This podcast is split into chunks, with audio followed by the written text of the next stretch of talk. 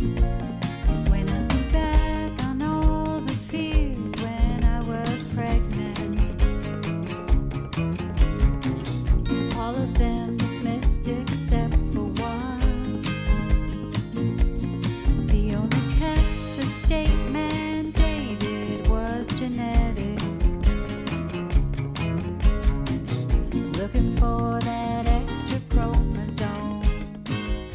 Hello, and welcome to the If We Knew Then podcast. I'm Steven Sachs, And I'm Lori Sachs. and today we're joined by Julie Picot, and we talk about transitioning from TK to kindergarten. But let's jump right in. And see where it goes. Welcome, Julie Picot. Good morning, Julie Picot. Happy New Year. Happy New Year. I love your festive background. This is the weekend that we put on the calendar to take the lights down. I think they look beautiful. I, we would normally keep ours up later too, but our tree was dead and we were just, it was like on a lifeline. So we had to, so we didn't start a fire in our apartment complex. In the past, I have uh, been pretty hard on how everything has to be in its place and, you know, and that's my responsibility. And if it's out, then it's my responsibility and gotten overwhelmed over things how they should be. And I'm really working on not getting overwhelmed how things should be Right. Allowing them to just be and and then dealing with that i think that kind of i think that is a result of actually this whole journey you know Yeah, probably. Yeah. once you have a child that has a you know an iep or any kind of any kind of difference or challenge where where you're having to advocate for them i think that it's definitely a result of the fact that i can just look at how things are and not get frustrated about how they are i mean i guess there's a bit of frustration you know like when you're Right. and and but just getting through that frustration quicker to be able to be with what's in front of me and maneuver through that and make the changes I need to or whatever has to happen. And um, that's more than just taking down the Christmas tree. That, that's it. Every, that's like every IEP, every transition, every first day of school, every birthday, every holiday, every family outing. it's just taken 14 years. Well, we are so happy to have you here th- with us today. I think it's been um, a long time coming, your return. And when we originally started this conversation, Elyse was making that transition not only from TK, but into the school system, which is very, that can be very jarring. Uh, but not only that, it was out of the LAUSD school and into the charter. And one of the things we really wanted to talk about is how that unfolded and what that journey was and how it felt like how it felt and how you got through it. yeah, it's emotional. I think, um, I mean, just in general with any kid, when you're handing them off to a bunch of strangers who um they're going to be with the majority of their their days now at this point, that's always hard. Um, I felt good going into CWC just because of all the research I had done into them over the years anyway, because I know they're so inclusive and that's they were the only school out of all of the schools that I toured that didn't blink an eye when I told them that Elyse had Down syndrome and I wanted her to be fully inclusive. The rest of the schools were like, well, you know, that's probably not going to be like that. You know, we'll do what's best for her without even knowing her. They're already assuming that may not be best for her. Or um, sometimes a, a look of fear in their eyes, you know, in shock. So I felt really good about that. Um, I had gotten to speak with their special education director um, earlier on, and I felt really good about that too. But there were transitions. So the special education director had gone, she was split between two of the schools. So she went full time with one of the schools, and we got a new special education director, and we had the 30 day IEP coming up, you know, so there's there's all that. But I really did like and do like their special education director. She has a couple of years experience at a different citizens of the world and she had a really good reputation. And I just wanted to say that Citizens of the World, that's where w- we've had the conversation because that's the school that Liam also transitioned into. and and I know we had a lot of uh, side conversations about the inclusion and about the difference and what it what it felt like like you were saying what it felt like to just have somebody um like almost like you were the one carrying the weight of the extra chromosome like you were the one making it into a big deal because their inclusion doesn't just uh, branch to a child with an iep their inclusion uh, includes everyone. And that by definition i think is that what changes it because since we learned the word inclusion that was when liam was going to transition out of his um, preschool into LAUSD. And we were stopped because we had always been taught the word mainstream. And mainstream is when they choose and select when your child is with the general population. And that's usually art and lunch and PE. So the word inclusion, inclusive classroom was given to us. And it was such a gift because in an IEP, that word is all the difference because once they hear you say mainstream, unless that's your choice, once they hear mainstream, they're never going to open the inclusive door to you.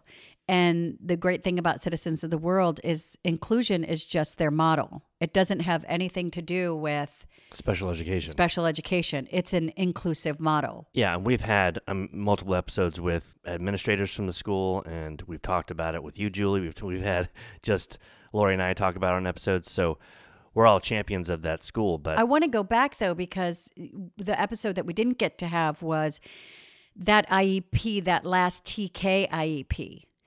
Do you remember that? Like when you were being this, just the chat, and we can talk just briefly about that because Steven and I were talking this morning. And one of the things that I think, I think the information has always been a help to me, like when someone will give me the information, but also um, the feelings, because a lot of times as parents, we go through this journey and we have to be so strong. And that's just how it is. Like I, I know it's a feeling. I don't have to be strong but i think that that has that has benefited me. And i won't say strong. I don't think you have to be strong. I think you have to i think it's best if when when i personally stand in my power and am in the present moment which would look like also not I mean, for me recently, not bringing every time there's a challenge, not bringing, you know, this, the seven years with LAUSD that were just a tumultuous attack.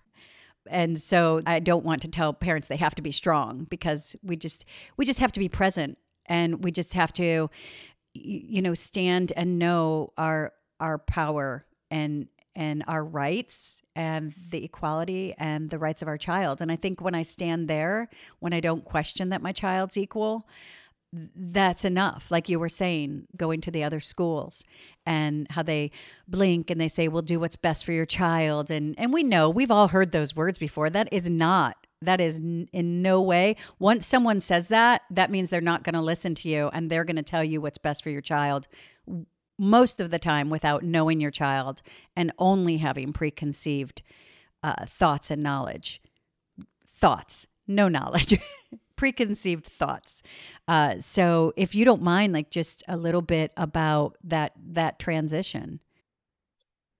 Yeah, it was um a little nerve wracking. You know, even though I had a lot of faith in the the choice I had made in the school, like you said, it's hard not to enter a new relationship without taking the baggage of your last relationship into it. And even though you're consciously going like it's okay, I, this is a new start, um, that's with you you know, it's in your memory bank. And they were really nice from the beginning. They had a new special education director, which, you know, when there was a change, I got to have a conversation with her. And I was really impressed with her.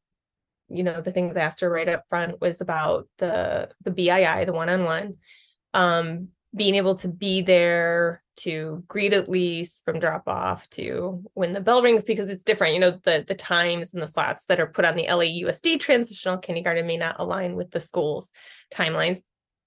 Yes of course you know we'll do whatever we can. If they're not there right at drop off i'll be there other people will be there and she was very upfront with me too it's a new school just for anybody listening this cwc is the seventh school they have um, in the nation but it is their newest school so I knew going into the school there were going to be a lot of growing pains just from the reviews. Anytime you have a new school, there's going to be more turnover. a, a big part of that is because a lot of people who get their education for teaching are taught about curriculum building, not about child development and how to be with the child and their emotions and do social emotional learning. So after a year of doing that, they may go, this actually isn't for me.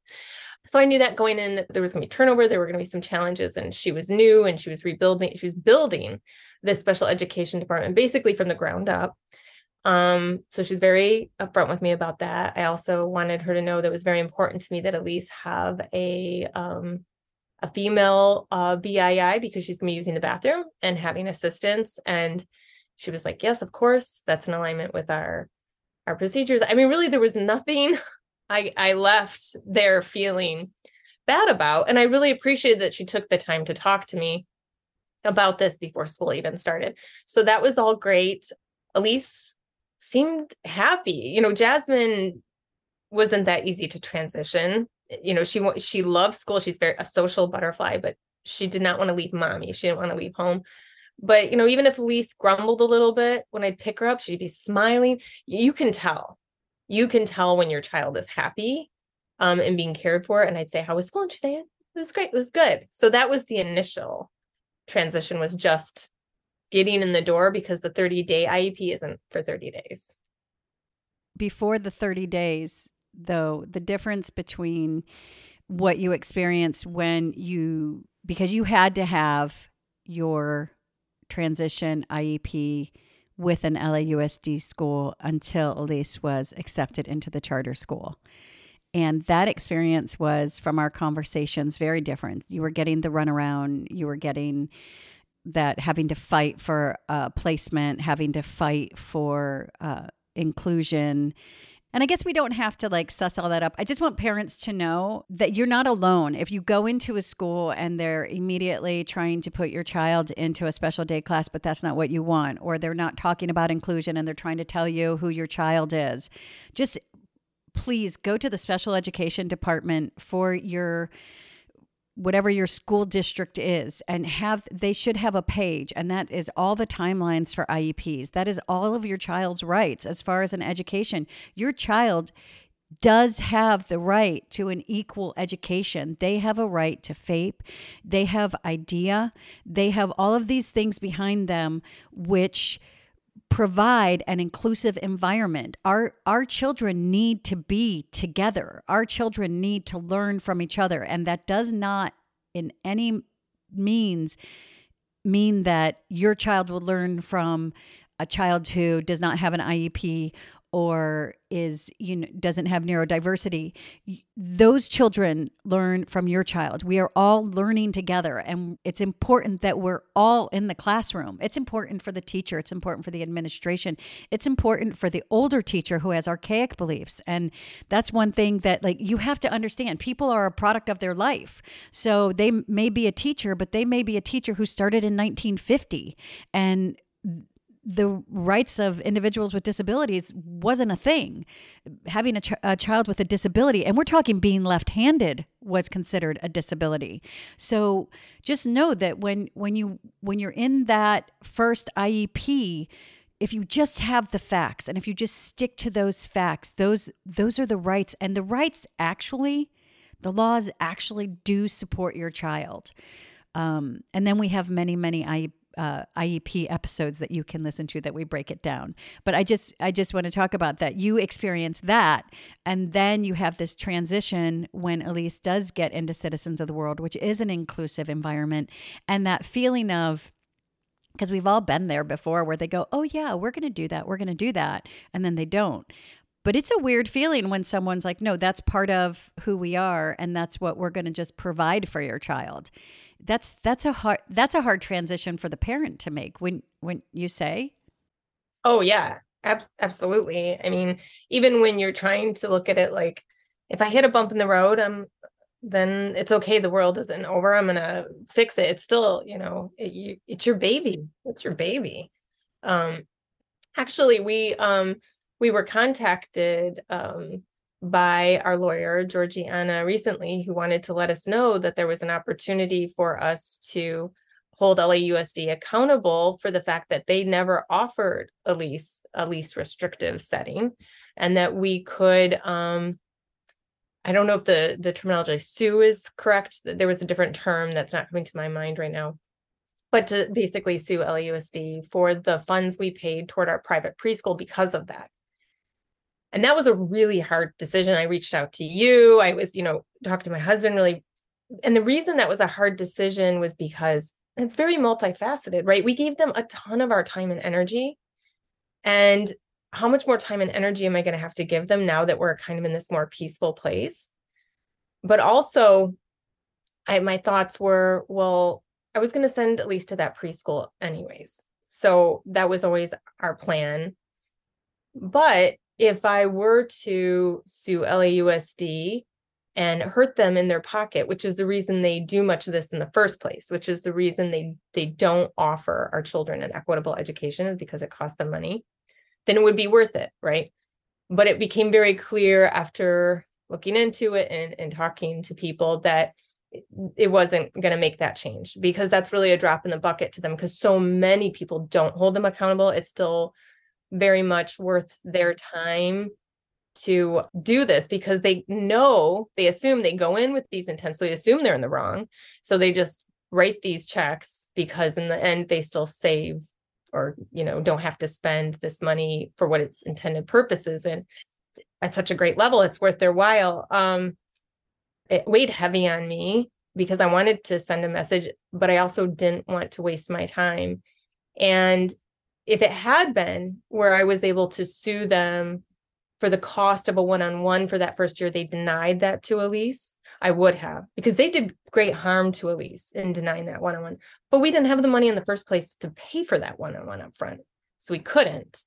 So that that's kind of been our last piece our attachment to uh, working with lausd and we ultimately decided not to because it wasn't going to make the difference we would want to make.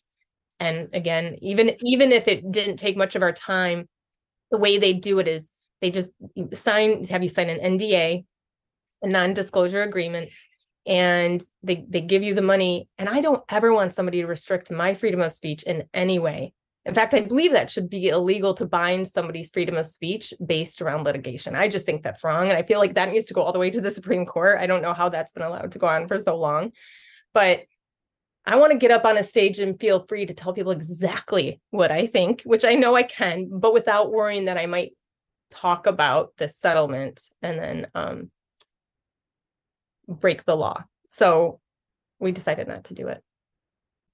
No, we had I because I remember talking to you about it, and one of the things with Steven and I and our challenge when we finally left Carpenter, like we had stayed in Carpenter through so many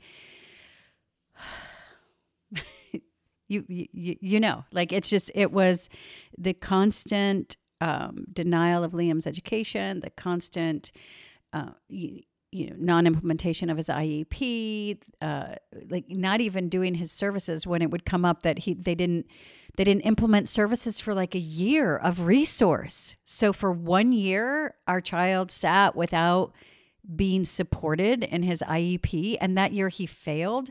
And there's and and we just I think we stayed at that school hoping that if we just kept fighting that there would be change if we just kept like we're going to show them show them what Liam can do and they saw what Liam could do and they still continued to deny him his education up until the denial of his placement his actual denial of his placement uh, which is absurd. Like, just hold that, hold that in your thought that a child was denied the ability to go to school and receive their education today. This, like, in recent, like within, what was that, like three years ago? Mm-hmm. Right? That was, that's present day LAUSD. And the hardest thing like every along the way we saw so many of our friends who had students with IEPs that would just pull their kid out and we were like this is what they do they caught they create a non-inclusive segregated environment within their school district by bullying everybody out and it's a and that is the system in place and that is what is supported all the way up all the way up the principals, the vice principals, the APEISs, and all the way up into the district. That is exactly what they do. They are not held accountable. We fought so many times, endlessly. Just, I would say, I just want them to be held accountable. And I can't tell you how many people within the district, our own lawyer, like told us they will never be held accountable. Now let that stick for a minute.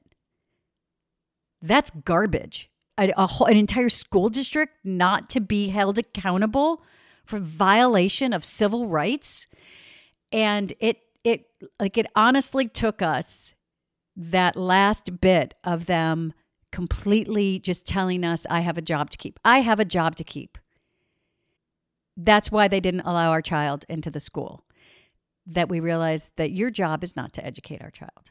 And it was really hard. We were so torn because we wanted to make a change and we did not change a single thing at that school.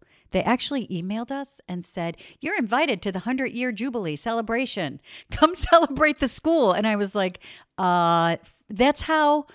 That's how. What is it called when people are totally like Detached? inept, inept at their job? Oh. Like they're literally inviting someone to come speak about them when they like like completely violated this child's civil right like they're so inept at, and also so confident in what they do that it's like there's just no there's there's no accountability and so that was a really that was really hard for us because it was hard for us to realize we hadn't changed a thing um it was hard for us to actually pull pull him out then it was hard for us to think should we have pulled him out years ago Yeah. I Part mean- of that was really good to just wring your hands of the situation too. yeah To just be done. Like that's what I was thinking of when Julie you were talking about. We decided not to do that, and now I can sp- uh, freely speak about it. You know, that's a part of it too. But also to just be like, hey, can I just cut these threads?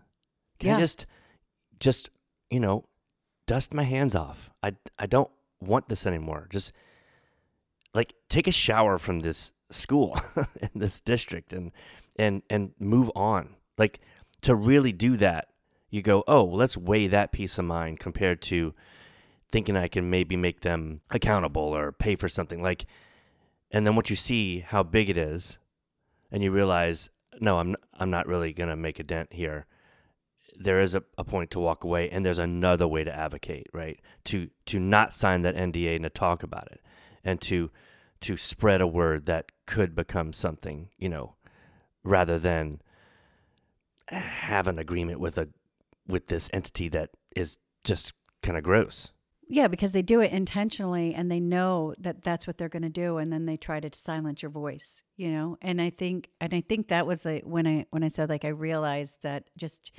you know being where I am like and not just like being present in that moment it, it ever since we left it's just like i'm just going to be right and it was really hard. It's like i still have emails where i'll just be like I, you know i'm still i'm not, i'm not going to let this like carry over and be something that it's not. But I, I think just like detaching from that school district and if you stay like if we wouldn't have had another place to go we would have had to stay and we would have had to fight but we've been given the opportunity to do something else. We've been given the opportunity to n- not fight and to be in a pleasant place. And you can't you can't be in two places at once. And I know like when we discussed about going back like it's hard cuz money is money. And you know there's we can all think of what we would do if we could get eh, you know with some eh, extra funds. Like there's things that we can do. And then at some point it's like how much of my peace am I giving away? And I think that's the conversation that we had is that once you realize, well, what's my motivation here? Because you know, you think about your family, you think about what you could do with the funds. You think you, think about uh, is this mean that they're being held accountable? And you know, and then you think about what you have to give away. And if you can go back into the fight and just be like detached and say this and it doesn't matter to you that you don't that you can't talk about it, then then I then that is really great. I think everybody has to do what's best they for weigh it. them. Yeah, they do. But- it's the Kenny Rogers. Know when to hold them, know when to fold Yeah, them. it's in but it's intentionally done that way so they can stop the narrative from being spoken about. But I remember very early on there was a woman in Sophia's uh, second grade class, and her daughter had an IEP.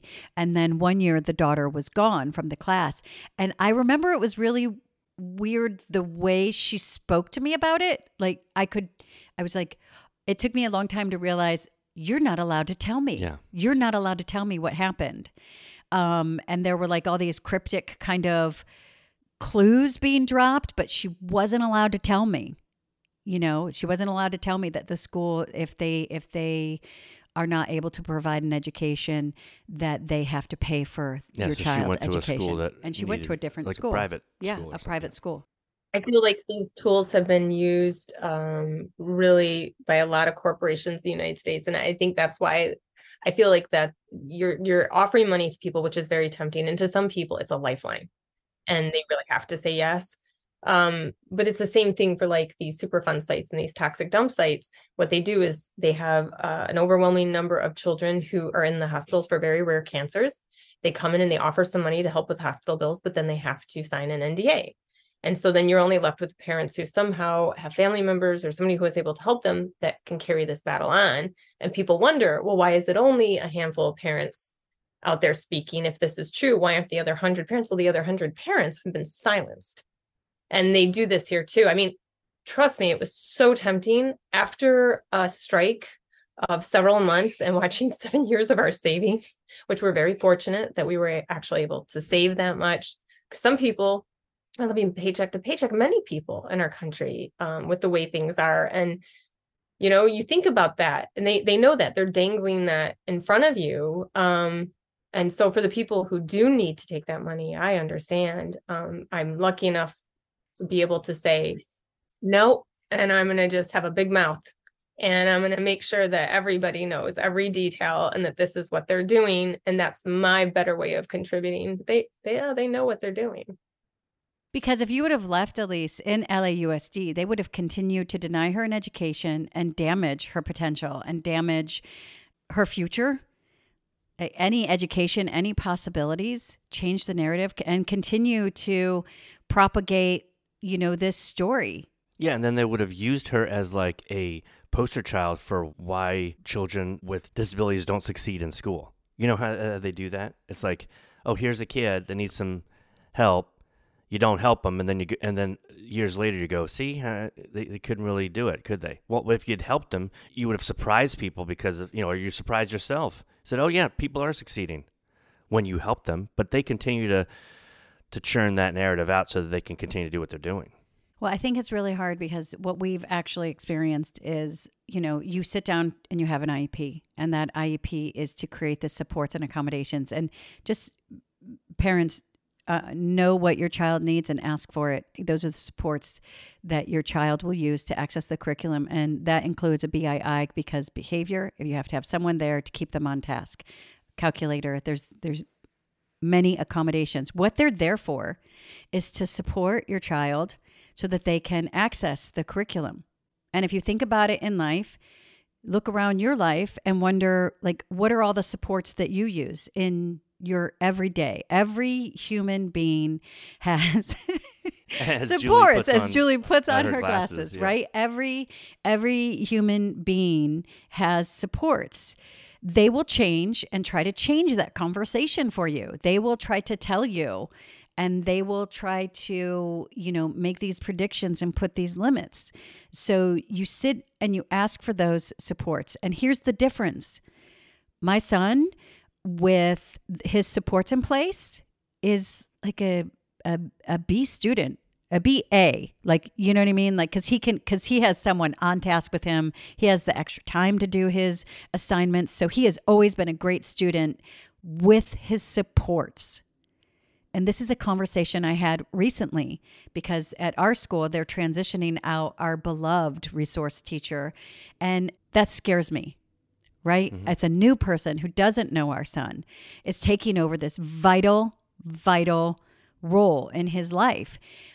But here, 14 years into Liam's life, I was actually able to sit peacefully without carrying, without bringing my giant backpack with me filled with all of my old fights and tell the person in front of me that they scare me and what I need new from person. them. The new person mm-hmm. because you scare me because I don't know you and I don't know your your your preconceptions on my child. I don't know your experience with Down syndrome. I don't know your expectation.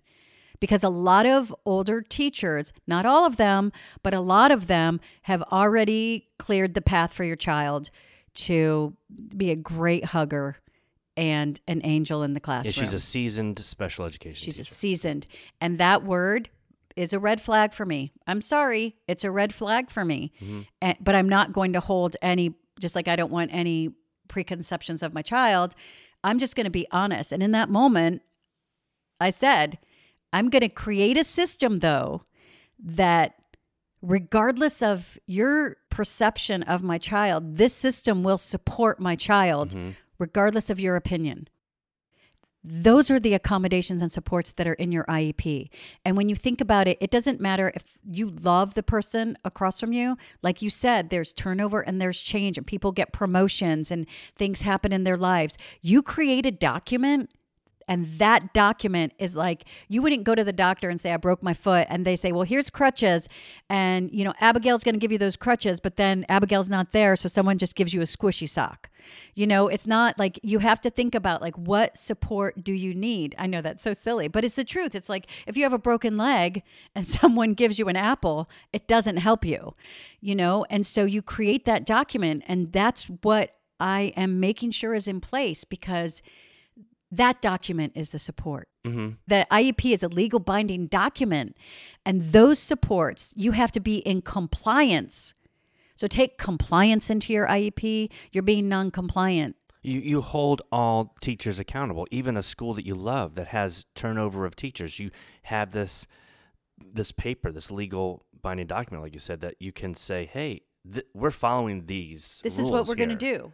Yeah. So it's not dependent so, on another so person. it can be scary when someone leaves, but that should bring you some comfort that at least we have in writing the game plan. the document and supports are still there. And you may have to develop a new relationship, but the documents and supports are still there. And that's what needs to be filed because the difference with like my son sitting in a classroom without a BII and without, uh, you know, scribe to like being able to tell it, tell the story to the person who's scribing it and then have additional time to type it in, he'll write a paragraph about the Incas or whatever we're studying right now. Without those supports, without being able his his brain works faster than his hand so he can't write it as fast so without being able to tell somebody the story that doesn't get documented. Dictate, describe. Yeah. dictate to scribe mm-hmm. without dictate describe, who's going to write it down for him? He can't i mean he sat in elementary school without without that support even though it wasn't his ip and never was able to participate in science or classes as such. So that is the difference is those those supports are actually the things. And that's what i learned.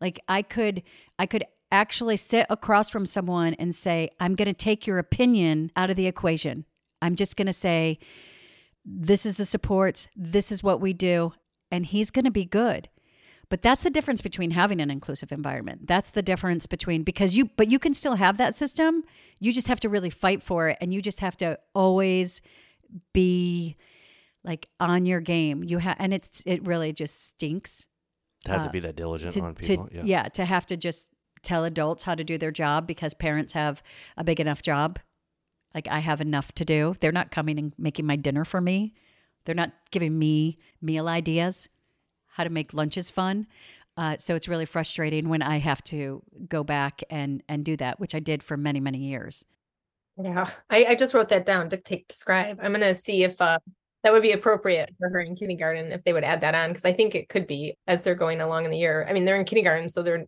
they're not writing essays yet, but No, but they are writing things. But they are writing and dictate describe. I'm so glad. Like I didn't even think that. Oh, maybe you wouldn't know that one. But dictate is dictate describe is really such a profound tool because expressive language and the gross motor skills are developing differently right so liam can his brain is like oh there's a story and this happens and this happens and this happens but for him to write that down or type it. or or type it is is a challenge. hmm So yeah, dictate to scribe. And I think in kindergarten, I think first of all, I know you're at Citizens of the World, so I have no doubt what's going to be beautiful for you is that you're going to say something like, I really want to put dictate describe and they're going to come back They've to you and say oh we've been doing that. It's just not something that we call it support because it's just something that they do. And it might not be dictate describe but it will be other things because that's what we've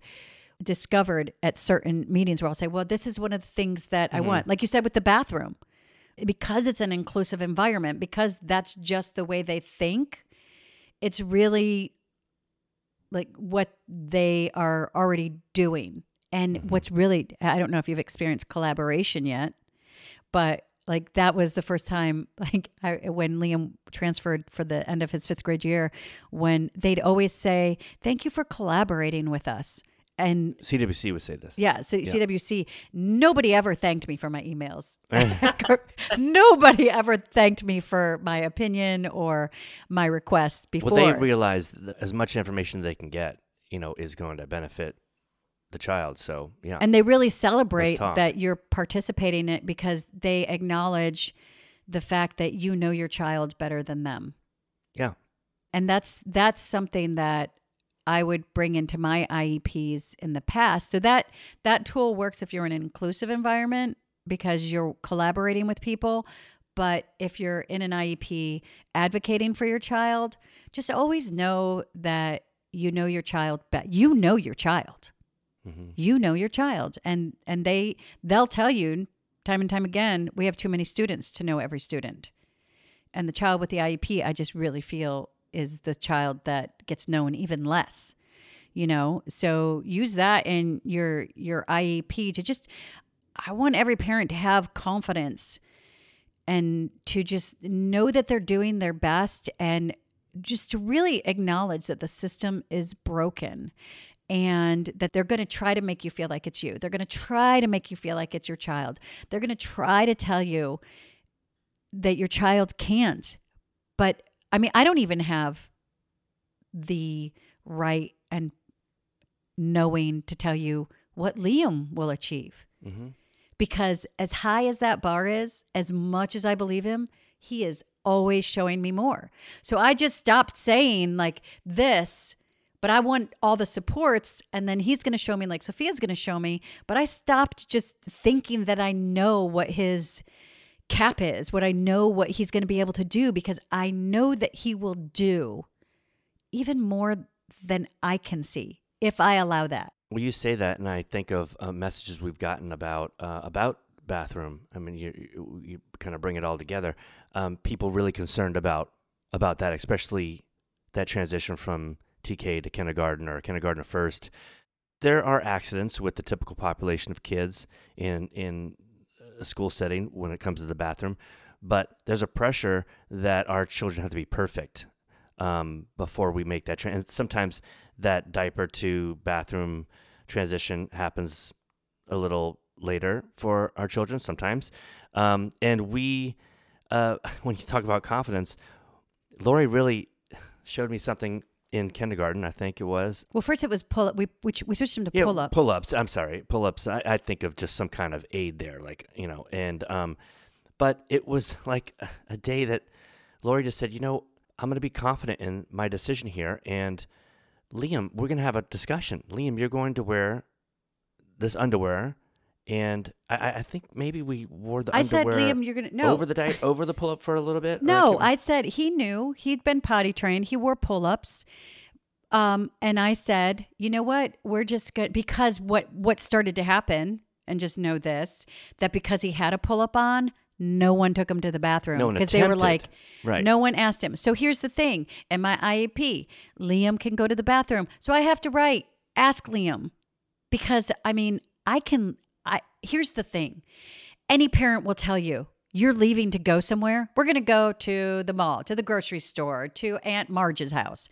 Uh, anybody have to go to the bathroom? Nah. Yeah, right. No. You get in the car, you drive for 10 minutes. How many? I, can we stop? I have to go to the bathroom. Right. I'm hungry. I need water. This is a neurotypical developing brain. And like Steven said, but Liam, he was supposed to be different. He was supposed to tell you before, he was supposed to do everything that. That he was supposed to do, was, was whatever the wish to- yeah, he was right. supposed to do. So, when he went to and I think it was from kindergarten to first grade. When he was in first grade, I was like, "Oh, he's in pull-ups. He he's good." But Thinking that, that that they're using it as like training wheels, where you like have training wheels on a bike, but you're if there's an accident, hey, there's a pull-up. We didn't get there fast no, you're enough. actively trying to continue to have the child balance without you know, not just he would come home around. with a full pull. So yeah, not even change the pull-up. Not so not it, been not to the bathroom in attempting to take eight bathroom. in Yeah. eight hours, right? So I said, "Hey guys, I'm taking him off. He's got underwear." I'd ask him every hour. Not one accident. yeah. So they were. I would ask oh. him every hour. No, what what you did too is you put you you you made them aware, so they were like, oh, here's the thing: if you send your kid to school and you go, okay, we're gonna do it, no pull up, we're gonna do it, and let's say he has an accident.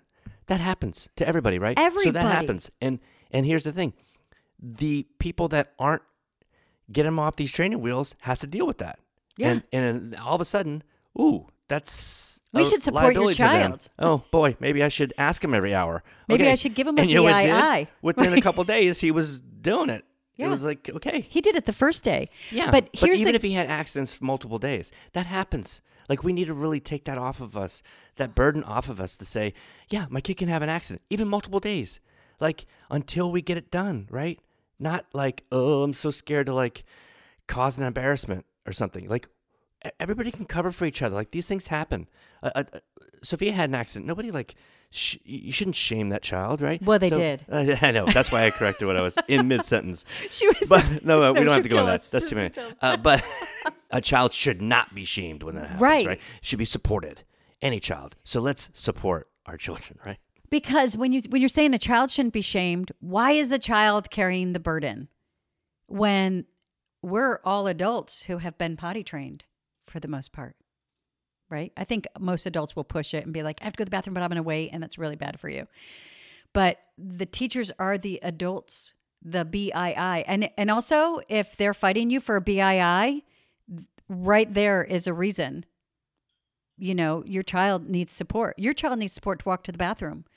Your child needs support because of their uh, expressive language is coming is not as um, coherent to everyone. And I don't know all the adults at your school, and I don't know all of the children at your school, and safety and accountability.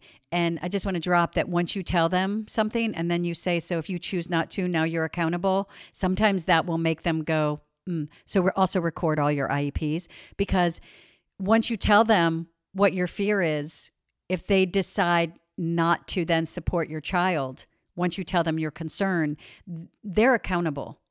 Um, but they need to be accountable for like not paying attention to your child, not asking your child if they have to go to the bathroom, not making your child, because that's what you do for the neurotypical population. And the child shouldn't be embarrassed because how many movies are made uh, where they talk about, hey, Sam, you were a bedwetter all the way till high school? That's like a thing. Like that happens. Kids cry when they have to be separated from their parents. Kids get nervous. Kids pee. Kids, the reason why they have a drawer in the office filled with underwear and pants, it's not for the population of children who have IEPs because most of those kids bring underwear in their book bag.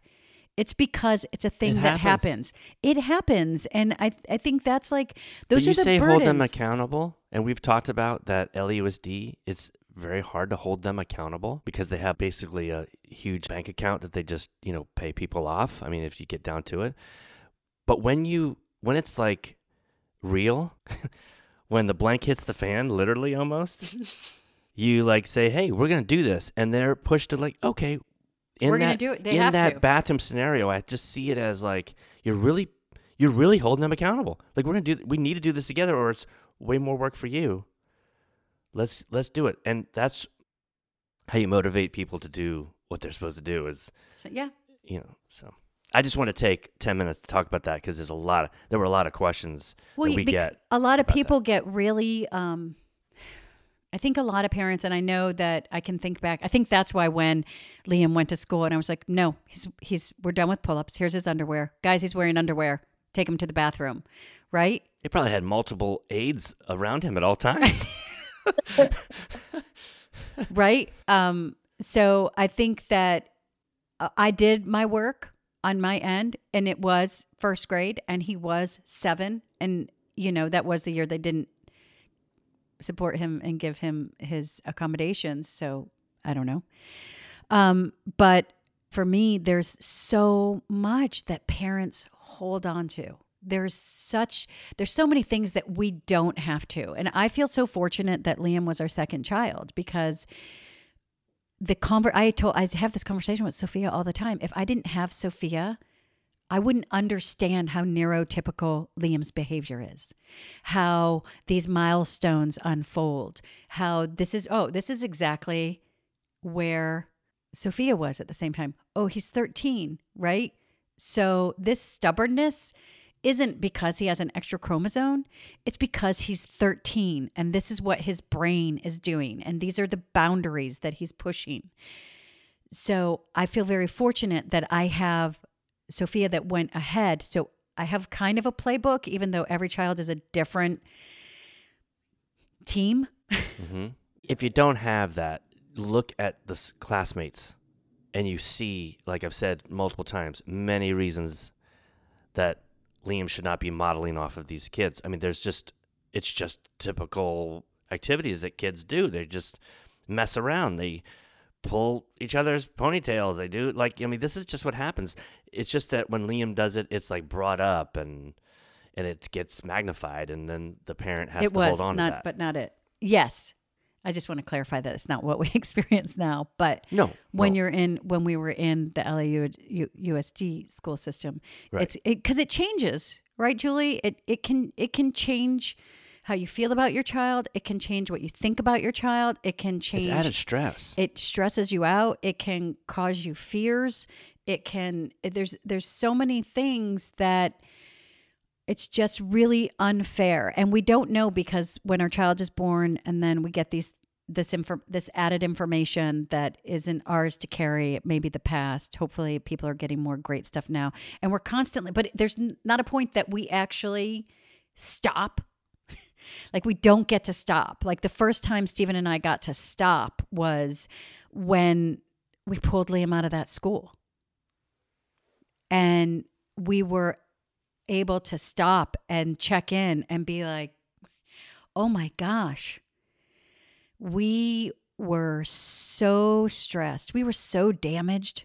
We were fear ridden. We were overcompensating. We, I mean, this all of these things that we didn't even realize that we had been carrying and they'd start to come up and I'd be like, "What is that? What is that?" And I had to identify each one and then let it go and acknowledge like, "Oh my gosh, what what we just went through." It's like you you if anybody here is a marathon runner, you run and those last 2 miles are like, "Ow."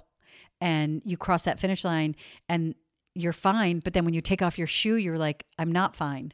You know, my ow. Mhm. And that's really what it I don't want to compare it to uh, a fight anymore. It was more like a marathon. I kept just like going up the hills. I kept like just pushing myself and pushing pushing my whole will.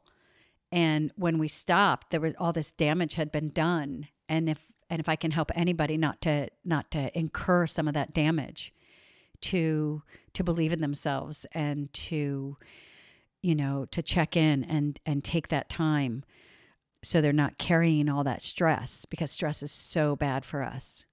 Yeah, you're unpacking trauma. Yeah. I think this is a, a good topic to talk about too, because I see this a lot in um, IEP chats where people with the young kids coming up are like, well, my kid is in diapers and I'm being told that they can't come to the school. And people are responding like, no, legally they can. And I think that's important for people to know because when we did our transitional kindergarten IEP, Elyse still was in diapers. And yes, you can. You can send your kid. They're supposed to change them. Um, the month before Elyse entered kindergarten, I did kind of what you did. I'm like, I think maybe she can do this, and I'm just not like being confident and having stick to itiveness. And so I just did it, and she it was easy. you know when they're ready it's easy. That's what they say. If, if it's if it's a huge challenge that's traumatizing for the kid it's traumatizing for you. But she did it. And i didn't say to them if she says she doesn't have to go just take her anyway. And elyse came home at the end of the day and she had an austin powers bathroom break. I mean like it was like ongoing. Um and I talked to them about it the next day and they said, oh, well, the one-on-one said, oh, well, she, she said she didn't need to go. In all fairness, this is a person new at being a one-on-one. She was a, a temporary while they were hiring in new permanent one-on-ones because they have their own one-on-ones at CWC. She was a really nice person. I, I really liked her, but she'd never had kids. And so you forget sometimes that like when, when you're going, it's okay to say, if she says she doesn't have to go, tell her, well, we're going to go anyway. And that's what they did. And she went and it was not a big deal. They were they were like oh of course and they apologized to me and they were like i'm so sorry i can't believe i didn't i just and i'm like it's okay you're new at this you're learning. So that's the nice thing about cwc is i do feel like if there is something like that it's not about intent it's really just about a learning curve too and it's okay for parents to, like you said not don't feel guilty just tell them. Like my older daughter had an accident well she's gonna she does not want to talk about this but just recently and she was like mommy i was on the playground and i was having so much fun and i couldn't stop and then i started laughing and i was like okay. So it happens. I remember that for myself. I remember you know one time and you're old enough you're like oh boy. But um yeah it's okay and your kids can go if if they uh, have they're in diapers or if they need help in the bathroom because Elyse still needs help because of her low tone and she's small. She can't get up on those toilets without help. So she can go by herself, but she still does also need help with cleaning herself up after defecating. You know, because again, like that low tone comes into play and that's okay. And so I think it's a great topic for people just to know. That's okay. I wanted to tell you, like, when Liam was at Carpenter, one of the things, because like not being big enough for the toilet, you can, uh, here's an accommodation, a step for the toilet. Yeah. That, and they put it in a different bathroom. So, like, it could always be there. So he wouldn't have to, like, go. And, um, but they had, uh, they put a step. And so that way he So could actually be able little- to sit. He was little. for the toilet. Yeah. And you know when you say about um, defecate going number two, like, uh, and that was a big thing about have, being able to wipe. That's a huge thing. And again, I'm glad we had Sophia because Sophia had to learn how to wipe herself. Right? We have we have to allow our kids. And then finally one day, and I think I was talking, I might have been talking to you, uh, and I said, if I get a couple pair of dirty underpants because he's learning, that's fine.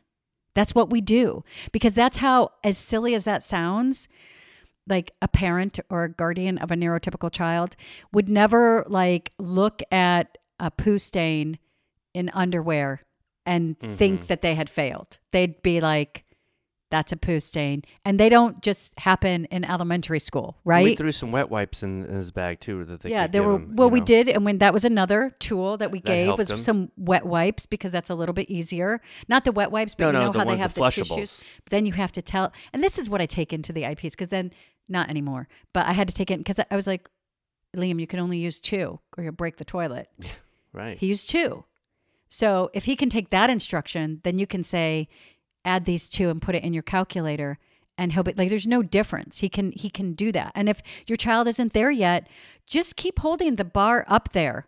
And you know, they're going to get what they can get. I'm not saying like everybody is different. Every like my education is different than Steven's education, which is different than Julie's education. Our abilities are different, our skills are different, our gifts are different, but but because your child's gifts all of that happens and you have an extra chromosome shouldn't come with this weight you know? And and i remember the day that i said you i'm just hey you know what if there's some poo stains in his underwear i'll just make sure you know you treat him you put some put some extra detergent there and and that's just what we do and then, you know, maybe there's, well, how can I support him to change that? Hey, take your time. Hey, how are you doing? And I would help him wipe. Then it got to the point that he'd always be like, Mom, when I had to come into when he went to the bathroom. And then, so I would help him. And then sometimes I I started to go, you know what? I think you could do this. Mhm. And then sometimes I'd say, I'd help him, and then I'd say, Oh, Liam, you did a great job. You got this. And it takes that transition because it's okay for us to support, and we will continue to support all of our children for as long as they need it. Any child, any child. Sophia, you're going to college. You can come home whenever you want, whatever you need. Do you, do you need your laundry done? Do you want me to pack you a lunch? I send gift cards to my friends' kids who, like, you know, go get yourself a coffee, go get yourself a real meal. This is what we do. This is what we do for people that we love. And it shouldn't be any different if your child has an extra chromosome. It supports and no shaming. And no shaming. And it's no like, shaming to the parents. because I'm going to say this as an adult if you've never had an accident, then maybe you don't have insight to it. But people have accidents and there's a reason they have adult diapers. So, and we don't go around, there's do we go around jo- shaming our elders? No. There's jokes about spouses doing other uh, the other spouse's laundry and, And it's like, joking come on. about you know It's, like, a thing. It's, a, thing. real thing. Honestly, there's they wrote a book saying everybody poops. There's somebody wrote a poop book that you put in your bathroom that says document the kind of poop you have. People have like Yeah. So it shouldn't be like I just I don't want I just don't want you to have to carry all this crap. Like yeah. And guess this goes on. what you guys are thinking this episode. Yeah. Who gives a blank? who right. gives a crap? You know, but it's the truth and there has to be some like man there's a there's a parent at my school and there's a habit that her child has and this child does not have down syndrome but there's a habit and every time she comes to the gate and she's like she asks a question and then she says well because they like to do this thing and i just see her there's so much guilt there's so much shame there's so much weight with her saying and this thing that this kid does is not a big deal. It's things that kids do all the time. And and i'm sure there's lots of other kids that do that same thing with a different intent. Like it's like and their parents aren't at the gate going ah you know? And and i just want us to be able to understand that every life is this journey. And we don't have to carry what's not ours and i just want to make the journey it took us a while and we still you know it's still unfolding life is Yeah. still And here this but isn't we the are place here, for it, but right? also you can take this conversation for the future for your female child it, when they're having their cycle. So no shame. no shame, you know? And I'm glad we had the conversation about poo because that's like the saddest conversation that I see on the message boards because I see how much it weighs. I see how much it weighs. And Stigma. yeah, there's a stigma, or they'll say, you know, like, I, I just remember this one where this person was so upset because their child had had an accident and then taken the poo and wiped it on the walls. I don't think that, like, first of all, I don't know about you, but going to the bathroom is weird. And when kids first start going, number two, th- like you talk to your pediatrician like we have to take that same compassion with our kid that might like m- maybe like later than you would expect is having this feeling of i don't know what that is. Or honestly behavior is a reflection of different things. So stop and ask like was there something bothering them that would make them do this? Mm-hmm. Because there's they, they still like a kid wants attention good or bad right? That that is a milestone Yeah, and that's also a sign that can be a sign of a child going through sexual abuse too. I mean that Mm. um that's a totally different topic, but Yeah. it it could not be. It could be like you said, a kid just like learning and being curious and not knowing, but there's other reasons kids do stuff like that too. Um if that were something that were new and not seen before and the parent felt like something was off, I would suggest that they not ask any leading questions, but maybe have somebody ask them some open-ended questions to make sure there's not something more going on, especially if a child um very often they won't they won't talk about it. They express themselves in ways that are very intimate and um showing that they're calling out about distress. That's a totally different topic, but That's No, a but- totally different. Like that's a conversation that needs to be had. But it, but what it what it stems to is that we need to support each other, and that it, we're humans. There's it's not like we've never heard of this happening. We've all gone into some kind of you know gas station restroom and been like, "What the heck?" And we know adults are in there, but I mean, like, stuff happens, and so you just have to like talk and communicate. And but it's the sh- it's the shaming part. It reminds me of this whole thing, which I actually had a discussion yesterday with someone that had no idea that this happened, and I was a bit surprised. But they're not really on social media much. But there was an incident where Was it me? where no, I well, it was you a couple days ago when I talked to you about uh, this gentleman who had a complete mental breakdown at the Bass Pro Shops.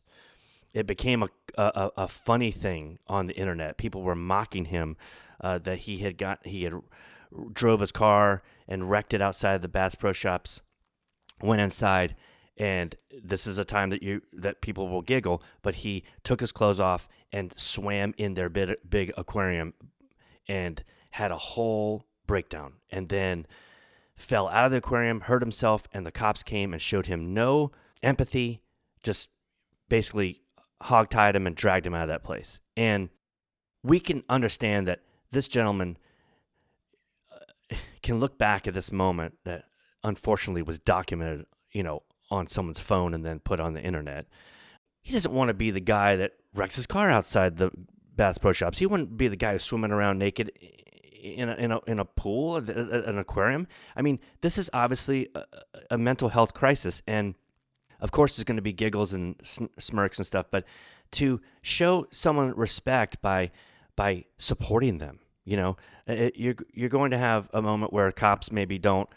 They're just trying to get this guy out of there or whatever. They're not being, you know, they're not kick gloving this guy. They're they're dragging him out. But like, can we cover him? Can we? There's things to do, and so Can we not can make fun of him? Take that as a society, and and do that for our ones that are learning the most, our kids. That that just to to support, to not shame, to understand that we're humans. Things happen, and let's cover let's cover each other's back. Let's have each other's six, right? Let's let's support each other and uh, stay away from the mocking and the smirking and the making fun of and see how we help somebody that that needs help. And then on, I think that when you say those things, but also, you know, this community might be on the other side of the mocking and the smirking and the hurt. Mm-hmm. There's, we could talk about so many things, Julie. That's why we keep having you on. we love your insight. I mean, uh, you you introduced us to CWC, and Yeah. and um, we're really grateful for that school and for its. Uh, you know, I'm grateful not only for the school. I'm just gr- grateful for their motto and their mission, and I just would love to see more schools do that. But what you can get from CWC, you can then spread that, and that'll plant seeds. Even if it plants seeds just in a parent's voice toward their school. And even though like we've had to leave our schools to do that and leave our district because we felt like we didn't make a change, we might not change the system. But what we can change is the trajectory of our child's life with these conversations because the truth is there's no one that can put those limits on your child, your student, except for them. Thank you, you guys. And I always love having you on, Julie. I love your insight. We wish your family the best always, and uh, thanks so much for joining us today. Yeah, thank you, you guys. I I really enjoyed being here, and I'm really grateful for everything you guys are doing. Please follow us on Twitter at If We Knew Then Pod, and you can drop us a line on our Facebook page at If We Knew Then Pod, or visit our website, ifweknewthen.com, to send us an email with questions and comments. And you can join our mailing list there and get alerts of future podcast episodes. All these links will be added to this episode's show notes. Thank you again, and we look forward to you joining us on the next episode of If We Knew Then.